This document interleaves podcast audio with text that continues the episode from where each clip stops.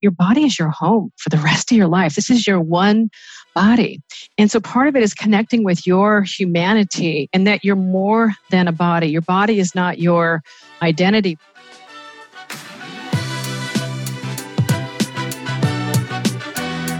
Welcome to the Big Kid Problems podcast, based on the comedic social channel all about not wanting to be an adult.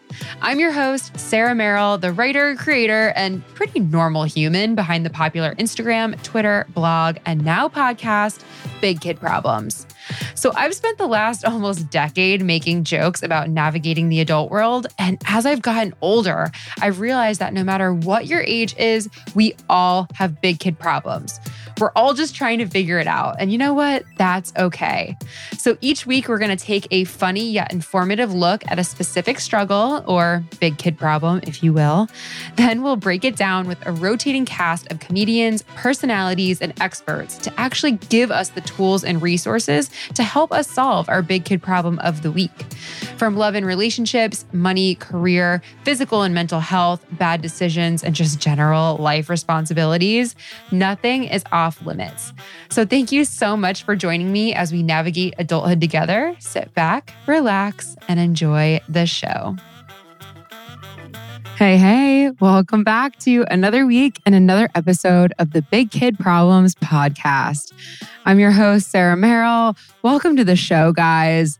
My voice might sound a little hoarse right now, and that is because I'm actually recording this intro the day after getting back from my bachelorette weekend. I mean, if that's not dedication, guys, I don't know what is. Luckily, uh, the interview you're going to hear today took place a few weeks ago when I still had brain cells. But yeah, if you follow me on Instagram, you probably saw some videos and maybe wondering how I'm still alive. And I'm honestly kind of wondering that too. Um, but it is so funny. Like, I have been getting so many questions from a lot of you about my bachelorette. It was honestly epic, like the best bachelorette I've ever been on or heard of or seen in my life. So don't worry, I wasn't planning on it, but I think I am going to do a whole episode on all things bachelorette as soon as I have normal brain function again. I promise I will keep you posted on that. But today we do have an awesome episode for you all about intuitive eating. I really wanted to get into this a few weeks ago, especially uh, right before my bachelorette, because honestly, I've been a little insane trying to get in shape for this freaking wedding. And I've talked to so many of you brides to be out there, and we all have the same questions around food. Like, I know throughout my 20s and now 30s, I have tried so many different diets. I've cut out gluten, I've been paleo, I've tried plant based. I mean, there's so much conflicting information out there. And frankly, it's exhausting. And now, as a bride to be, like my casual wanting to be healthy has kind of become a full blown obsession. And maybe my other brides out there can relate, but holy shit, like the pressure is on to look your absolute best. And I know I've been super conscious, but also kind of confused on what to even freaking eat. That's why I turned to one of the most sought after nutritionists in the entire country. She specializes in intuitive eating and has been featured in the New York Times, Vogue, Harper's Bazaar, The Today Show, The Wall Street Journal, Self Magazine. I mean, that's just to name a few. She has an award winning practice in Newport Beach, California, and has written nine books, including her latest release, The Intuitive Eating Workbook 10 Principles for Nourishing a Healthy Relationship with Food. Guys, the one and only Evelyn Tribole is in the house today. Evelyn is going to give us a little crash course in intuitive eating and help change the way we think about food. She gives a lot of gems in this episode, and it's obviously for everyone, but whew, my brides to be especially, you need to listen to this one. I mean, I had my mind blown at one point. You'll hear it in the episode. Um, but with that, I say we just jump right into it, folks. Sit back, relax, and enjoy the show. While we talk about listening intuitively to our bodies this week, right now, as I record this, my body is literally screaming at me to go take a nap. Let me tell you, that flight home yesterday for my bachelorette not ideal. And all I was thinking about, like the only thing keeping me going and not throwing myself out of the emergency exit was knowing I could come home to my Helix bed. Guys, if you don't know about Helix by now, they were awarded the number one best overall mattress pick of 2020 by GQ and Wired Magazine. What makes them so incredible is that they have you take a quiz beforehand to match your body type and sleep preferences to find the perfect mattress for you. They have several different mattress models to choose from, like soft, medium, and firm mattresses. Mattresses great for cooling you down if you sleep hot, and even a Helix Plus mattress for our plus size folks out there. I took the Helix quiz and was matched with the Midnight Luxe style because I sleep on my back and side while my fiance Brandon sleeps on his back like a fucking vampire. But that Midnight Luxe style was the perfect balance for us both. It was such a huge upgrade for us, and delivery and setup was just so freaking easy. I really can't imagine ordering a mattress any other way. We both are sleeping better. And oh my God, even just talking about it, I can't wait to go get cozy and horizontal with my puppy and just not move for the next two to three business days. So, if you're looking for a mattress, you really can't go wrong with Helix. They have a 10 year warranty and you get to try it out for 100 nights risk free.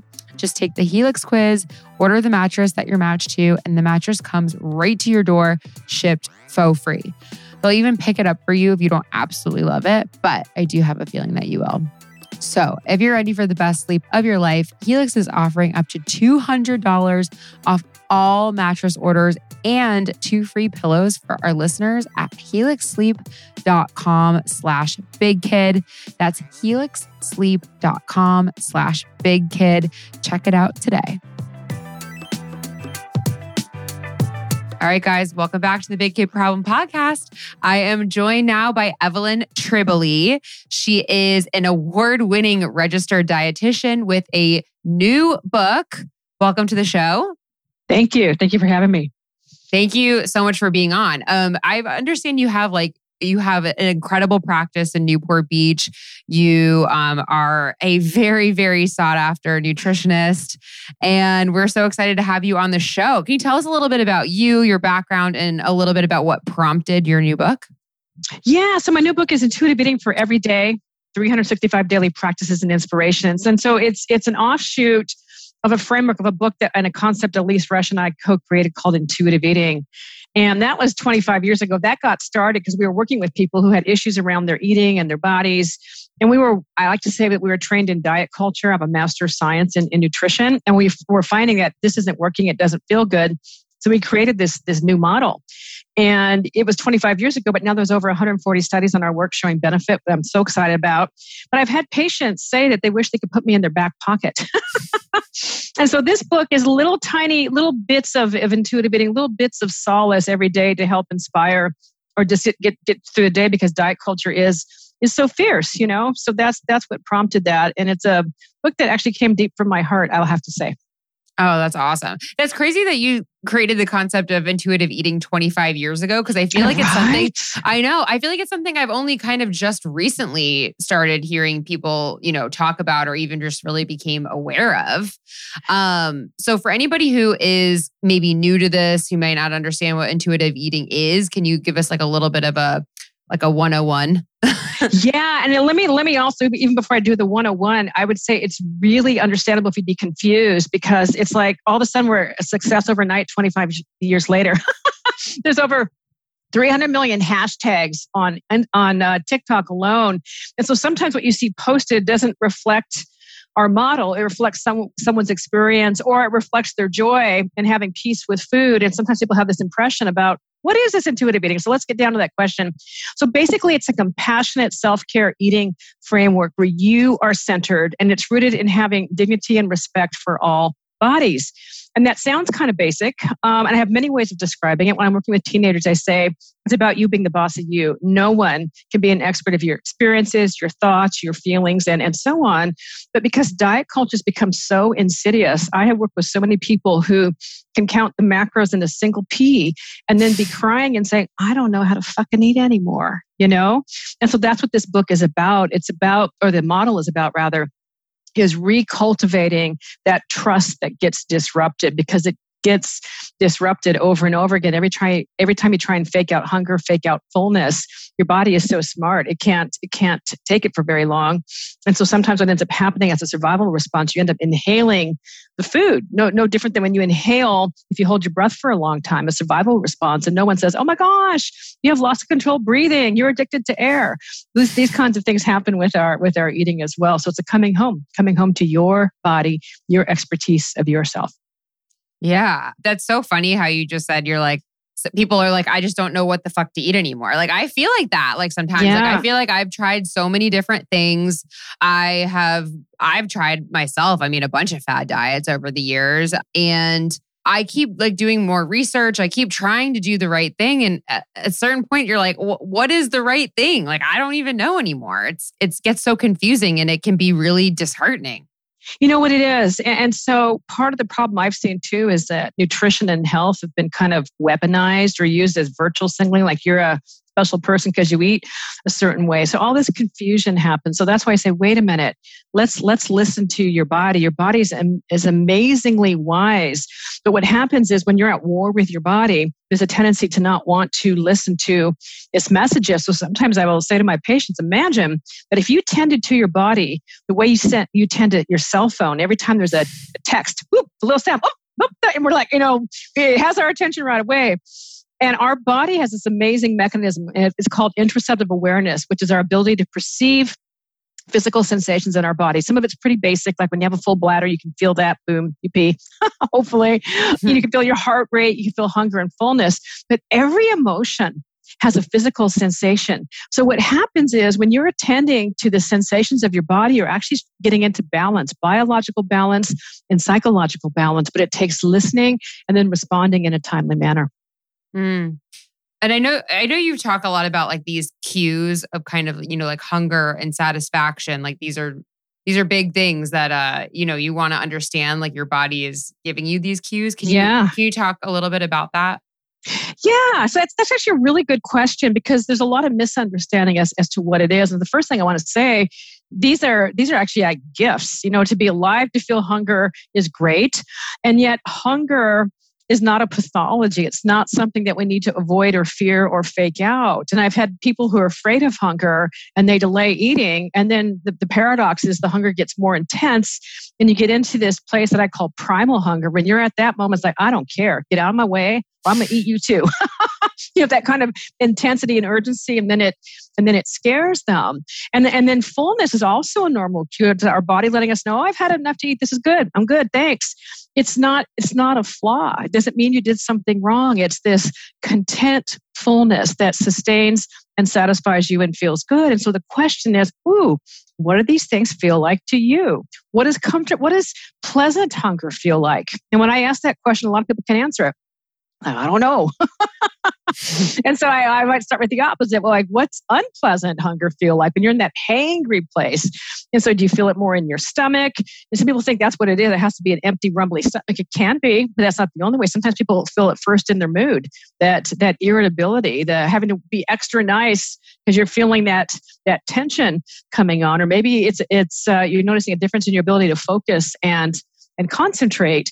So it's different for different people and, and learning what that is. And part of hunger is actually thoughts. All of a sudden, oh yeah, dinner sounds that sounds really good. That that's part of the hunger process. That's part of the, the pleasant aspect. And so looking at what those are and how it feels when you when you honor that. Where's your edge? You know, how long does it take before you get into that that yucky place where it feels painful or it feels urgent and, and and not not so good. Where's that? And so getting to know and then what kind of foods appease and and satisfy you know? Curious mm. questions. Yeah. I get seriously hangry. Okay. like, I love that word, by the way. I think it's a great description. It's a great really, description. It, it, really, really is. But like, I was just recently on a um, a trip with my fiance, and he knows like when it's coming. There's like fear. I can and I can see it in his eyes, like the reflection of fear. He's had and trauma. Oh, he has. Like he definitely has. He's like, oh shit, we got to get you some food fast yeah, because like yeah. you're about to just pop off. So I guess is that kind of where you start? Is start you start listening to those hunger cues and maybe catching them a little bit earlier? That you just nailed it. Yeah. So it's actually I'd want to have you catch a little bit uh, earlier so your fiance is not living in terror when he's driving. You're sitting next to him. And by the way, I I get that. And so then the question is, oh, what are the signs before that that hangry place? You know, and what is it that might be disrupting you from from noticing it? So it might be something as simple as just checking in and noticing what that is. And for some people, they they notice it easier on time. For others, it's it's just a matter of checking in every every few hours and noticing and let's say and by the way this is not pass or fail that's the cool thing about intuitive eating it's a journey of discovery and learning. And so let's say oh no i got into that hangry place again. I wanted to catch it earlier. It's like okay so let's notice what this feels like. Let's notice the intensity. And then I, I would have you do this next part when you finish eating because when you're in that place it doesn't feel good. But noticing huh reflecting when was when was a sign right before this that I might be getting kind of toward Hungary. And sometimes people they, they minimize it or they dismiss it or they'll, they'll say, Oh, I got one more thing to go. I got one more project to do, one more thing to take off the to-do list. And next thing you know, you've crossed over that line, you know, and it's mm-hmm. powerful. I think mm-hmm. people underestimate it, the power of that. Yeah. Yeah. I think I think that's probably why where I'm guilty of is I feel like I'm just like doing a lot of stuff and then sometimes I like, you know, forget or push push food to a point where then I'm like, okay, now I'm freaking starving. it's like, and then you can't, you know, there's no holds barred. Like I'm like, all right, I will. And then I, I almost feel like when I when I push too far, then I'm insatiable. Like then I eat I eat really fast. Mm-hmm. Um, and I probably end up eating more than I wanted to. And I think you talk a little bit about this book, this like kind of how you go into kind of food scarcity if you could if you could share a little yeah yeah so that's that's what happens on on a biological level. Your little cells are oh my god she's going to kill us. She's starving us. And so it's this intense hunger. It doesn't feel good. And you're right there's commonly there's an overshoot. And sometimes people will misinterpret that and see that oh there's something wrong with me. I can't trust my body. And if instead we can say no this is actually your body working. It doesn't feel good. Uh, so let's look at what we can do to, to honor this a little bit sooner and now and there's another level to the scarcity that's the psychological level we haven't talked about yet and that is if you really really believe you can't have a food and you can never have it again when you combine that with hunger and then the scarcity, it's like, I better get it now, better get it all now while I can. And we saw that with the toilet paper shortage and the pandemic in the beginning. You know, it was flying off the shelves. People were hoarding it. They were talking about it all the time.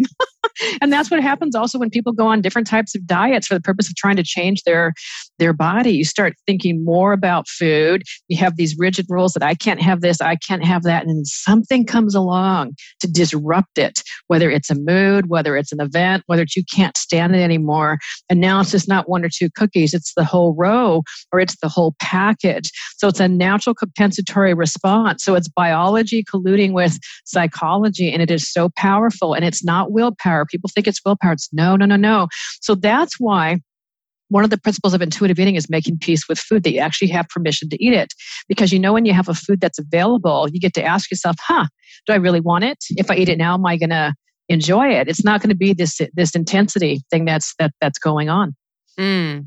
I do want to take a moment to like talk about moods and food. Yeah. Um, because, you know, especially like coming off of a, a stressful year like we all yeah, did. Right. Oh my goodness. know? God. Yeah. I mean, I've experienced this. I know everybody's experienced this where, you know, sometimes we turn to food for comfort. Um, or sometimes we'll just like mindlessly eat. Like I know, I mean, I'm just using my my this is an example because this happened to me literally you know 30 minutes before this podcast recording ah. where i was like i i was pushing off some things that i needed to do like all yeah. day today and while i was pushing things off i just kept going to the refrigerator i just kept mm. going and checking mm. the refrigerator and it's like one of those things i feel like we can sometimes be a little mindless about um yeah. or you know turn to when we're sad when we're stressed all of these things so what what would you say to somebody who who turns to food for comfort how do you kind of start to get away from that? Yeah. So, you know, we have a whole principle dedicated to that, and that's called coping with your feelings with kindness. And sometimes we have to recognize we're doing the best we can with what we have. And sometimes food is going to be part of that. When you start adding shame and guilt on top of that, that actually makes it worse and not, not better. So one of the ways that we can start looking at it, start exploring is ask the question, huh, what am I feeling right now? And what do I need right now? And so those are two basic questions like riding a bike. But what often happens is uh, when you're in the in, in the depths, you're not aware of actually what's what's going on. But when you can start labeling that feeling, so it sounds like you have a lot going on, and then you're either procrastinating or pushing it off is what you said. So you go to the refrigerator. So the question I would ask, uh, what what are you feeling in that moment, and what do you think you need in that moment when this is happening? That's related to the feeling. That's the key. Related to the feeling. Um, an assistant. okay, so now we're on to something. Because uh, you know, I'll tell you when you were describing that to me, I was I was thinking, huh, I wonder if what you need is permission to give yourself a break. Because when you're going, going, pushing, pushing, there oh. also can be a form of exhaustion, mental exhaustion, physical exhaustion. And, you know, it's really interesting. I've had some people not be willing to give themselves a break, but then by turning toward the food, you actually give yourself the break in a, in a passive way. You know, you give your mind something to do. We're going to go hunt for the food. Now we're going to eat the food. And depending what the situation is for you, sometimes there's guilt left over from that. So now your mind is processing on that. And so sometimes you bought a half an hour of a break, maybe an hour or those kinds of things. So if we can look at what's behind this, that's how we start getting some of those solutions, you know? That, that is very interesting. Isn't it? Very true. Yeah. Yeah. So it's what am I feeling? What do I need? What am I feeling? What do I need? And I'd also be looking at what are you not willing to give yourself? Because it might not be, it might be the break. I, I can't give myself a break. Mm. If you hmm. keep falling yourself into this, you might you might start looking at, well, maybe I can't give myself a half an hour break. How about 15 minutes and looking at these kinds of things? And let's say, let's say sometimes it's just about the food. The food sounds really good. Then what I would say is like, okay, then let's be with the food.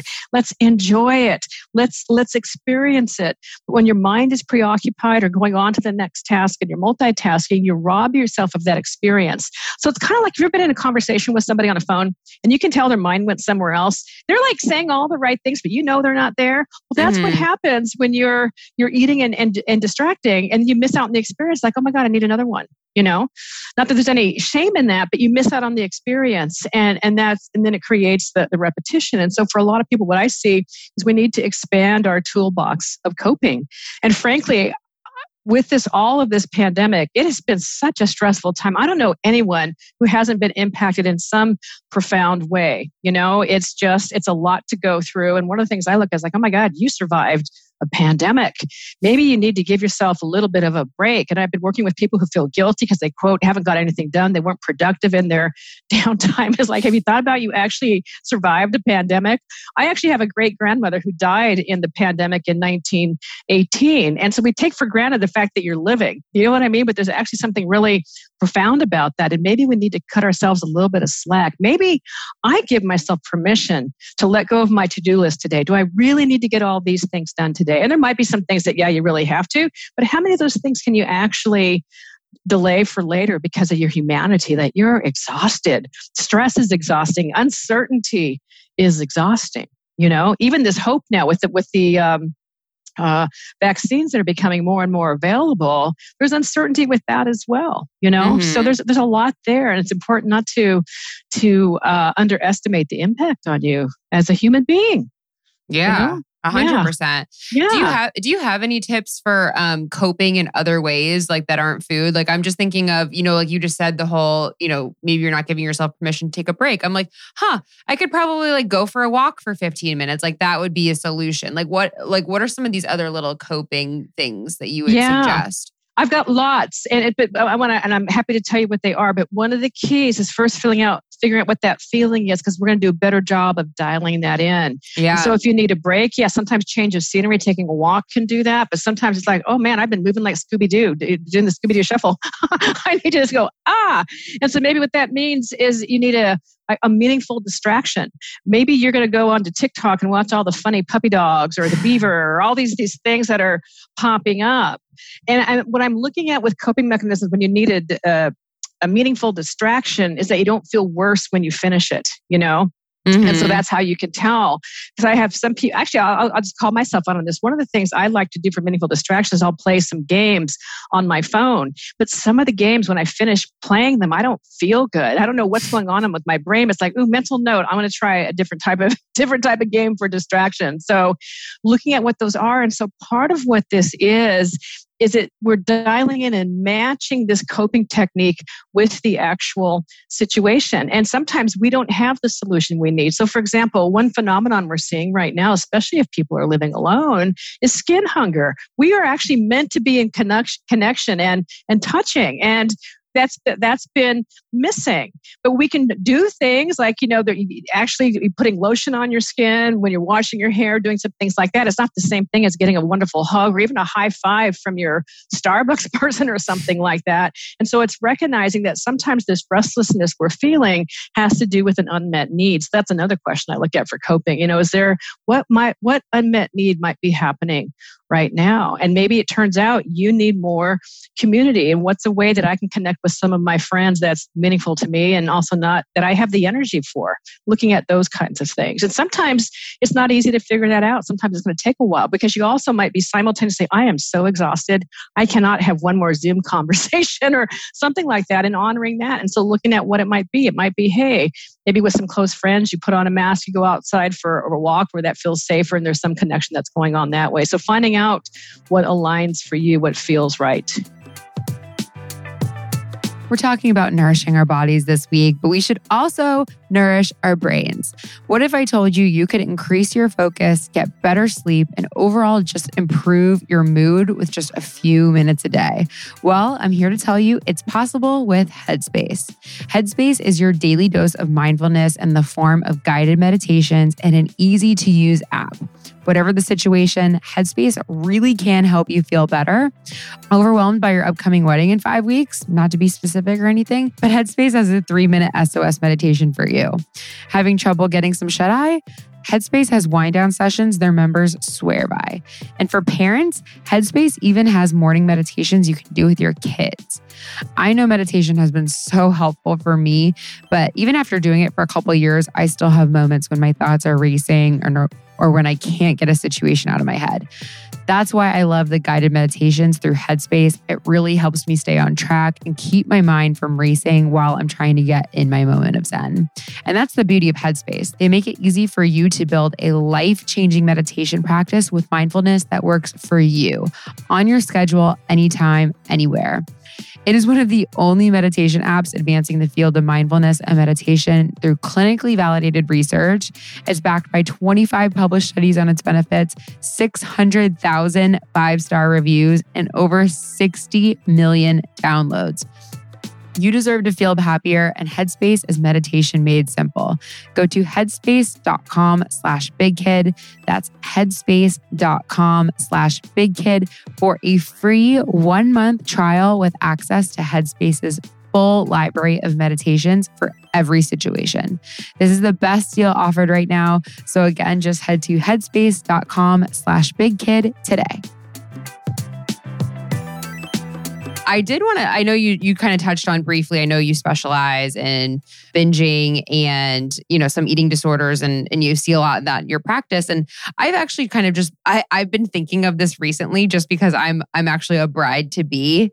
And when it comes to like unhealthy food patterns. Like I feel like now is a time in my life. I've never experienced this before in my life, but I feel like I'm so hyper focused on everything I'm eating mm. to a point where it's like getting really annoying. And I was interested like if there are if there are red flags, if there are things that you see like with your clients where you're like, "Hmm, we're taking things a little far here." Like any any kind of any things that you would say like are like little things to look out for where it, you might be taking something too far. Yeah, I really like that question uh, a lot, and thank you for the for the disclosure. There's a lot of stress when you're a bride to be, and especially with with the pandemic and setting dates and all that that kind of stuff. And I've never met a person yet in my practice with an eating disorder that woke up one day and said, "Hey, I'm going to have an eating disorder." It's a slow descent in, into hell. It often starts with really good intentions. Hey, I just want to be healthy. I want to be my best when I get uh, married or whatever the situation might be. So here's here's some things I'd be looking at. Were you becoming really preoccupied? Preoccupied and worried about every single thing that you are eating, where it's impacting your mood, where you find that even in conversations when you're having a, a meal with your fiance or family and your mind is distracted, you're not present, you are thinking about what you're going to eat, not going to eat, or compensate, or those kinds of things. Those are signs. When you're having a lot of worry and anxiety, if you find yourself compensating for things that make you unhappy about eating uh, decisions, those are red flags. Again, all these things I'm mentioning doesn't mean you have an eating disorder; they're just red flags. And I think what makes it trickier in our in our culture right now is so much uh, disordered eating behavior has been normalized, and right now mm-hmm. what we're mm-hmm. seeing is eating disorders have doubled in our uh, around the world, which is really scary, you know. Mm. And there tends to be a little more preoccupation and, and self-absorption that happens because what's happening is if if you're not getting enough to eat, the mind is so smart. It starts having creating images and thoughts of food because it's trying to get ways for you to eat. And it's not, you know, throwing in the cravings of kale or broccoli. It's like pasta, donuts, all these kinds of things because the brain needs the brain needs carbs. So that's what I would be looking at. There's also the National Eating Disorders Association. The acronym is NEDA, and if you go onto their website, they have a great uh, eating disorder screening tool that you can take a look at. And one of the cool things that's coming out with the research on intuitive eating, it seems to be really helpful in the prevention of eating disorders and possibly the treatment as well. So there's all kinds of things here. And you know, the other thing I, I do when I'm working with somebody I don't, and you don't have to answer this question, but if somebody's been struggling a bit, uh, and or they they're also planning on someday on having a family, it's this idea: wouldn't it be nice not to pass on this suffering or the legacy of diet culture to my kids? That, that this can begin at the kitchen table, you know. Mm-hmm. And I mm-hmm. find for a lot of people that idea connects with them really well, you know. Yeah. When when we when we talk about like that kind of stuff and like the eating disorder and everything like that. At least, at least in my experience, and I know um, I've talked to so many listeners who are also going through weddings, so I just yeah. like want to like be clear on that. Like to me, I've kind of justified it where I'm like, okay, I'm gonna be crazy only for like two months. Like I know that there is a light at the end of the tunnel, and to my understanding, at least, I know that like eating disorders are something you can't really control. And I feel like I'm just kind of being like a psycho for a very short period of time. Um, but still, it, I, I, don't know if that's that's not good. Like I'm sure that's is it around your eating thing. that you say that you're you're doing this for the short period of time? Eating and working out, like okay, you know. So I want to I want to throw some ideas for you to think about. Yeah, uh, even with the short period of time. I have had people in my practice in tears talking about their regrets of going down the rabbit hole of getting ready for the big wedding and all the pictures and all those kinds of things and being so obsessed about it that rather than being honest to God, rather than being excited about the wedding day, they couldn't wait to eat the wedding cake or the, or the food and all these other things that their mind was so preoccupied, they actually missed out on a lot of the connection getting ready for the wedding. So that's mm. what I would hmm. have you think about.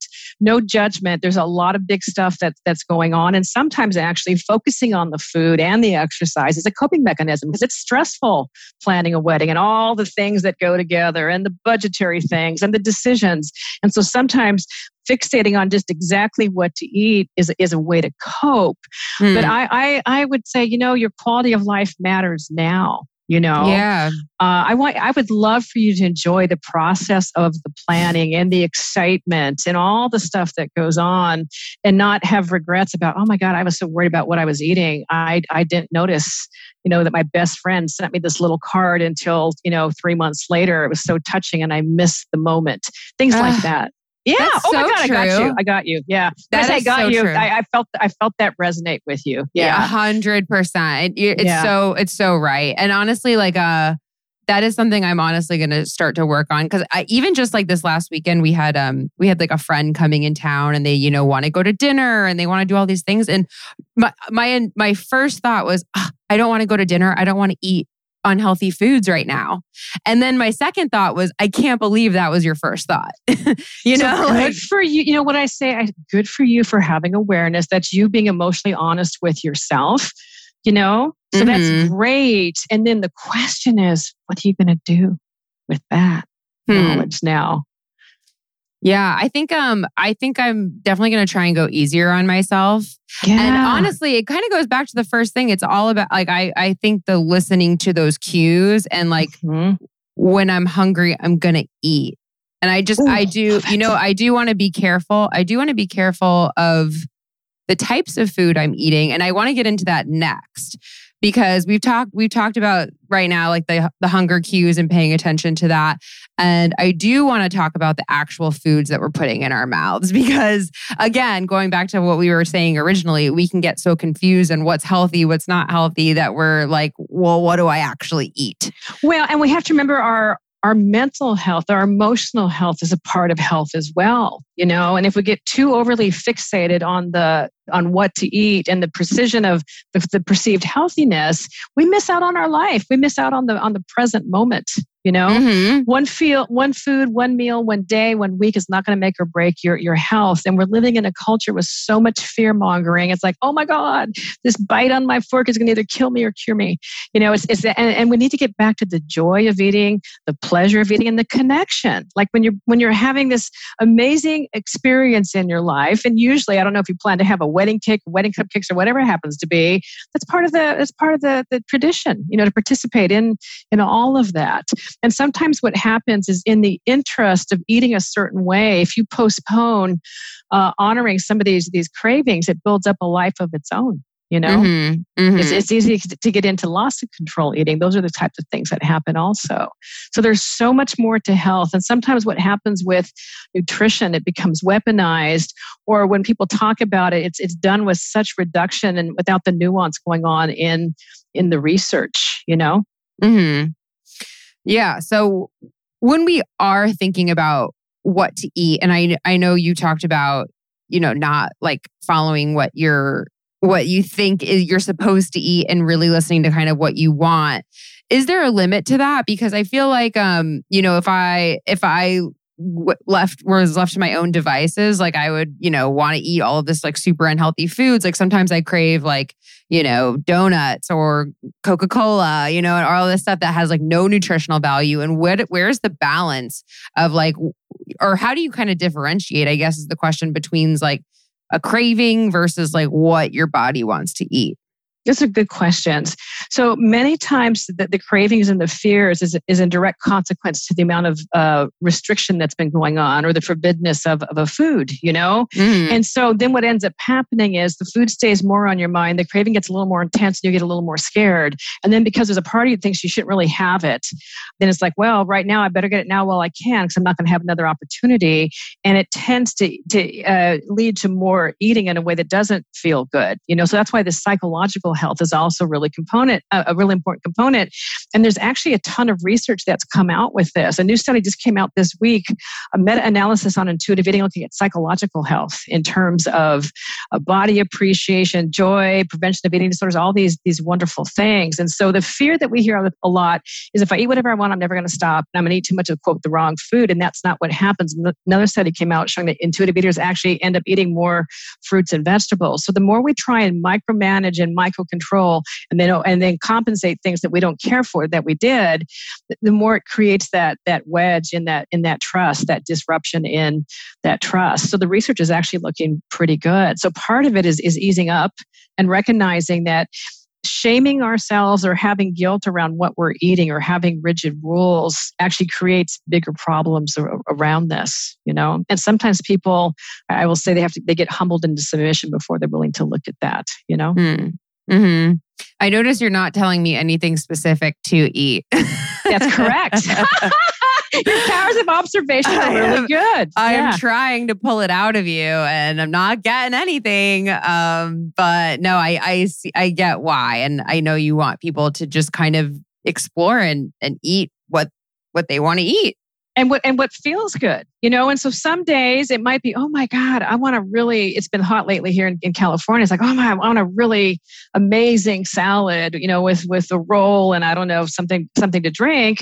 And and and then maybe another day it might be i want i want chili and cornbread. There's all these different kinds of things that that that can come into play and come into into balance including those foods you mentioned including the the donuts and the and sometimes what ends up happening you know, this is really interesting. When people are having, um, making peace with their eating and they suddenly allow themselves to have these foods they've been forbidding, they, they eat it and they go, oh my God, what's, where's the taste?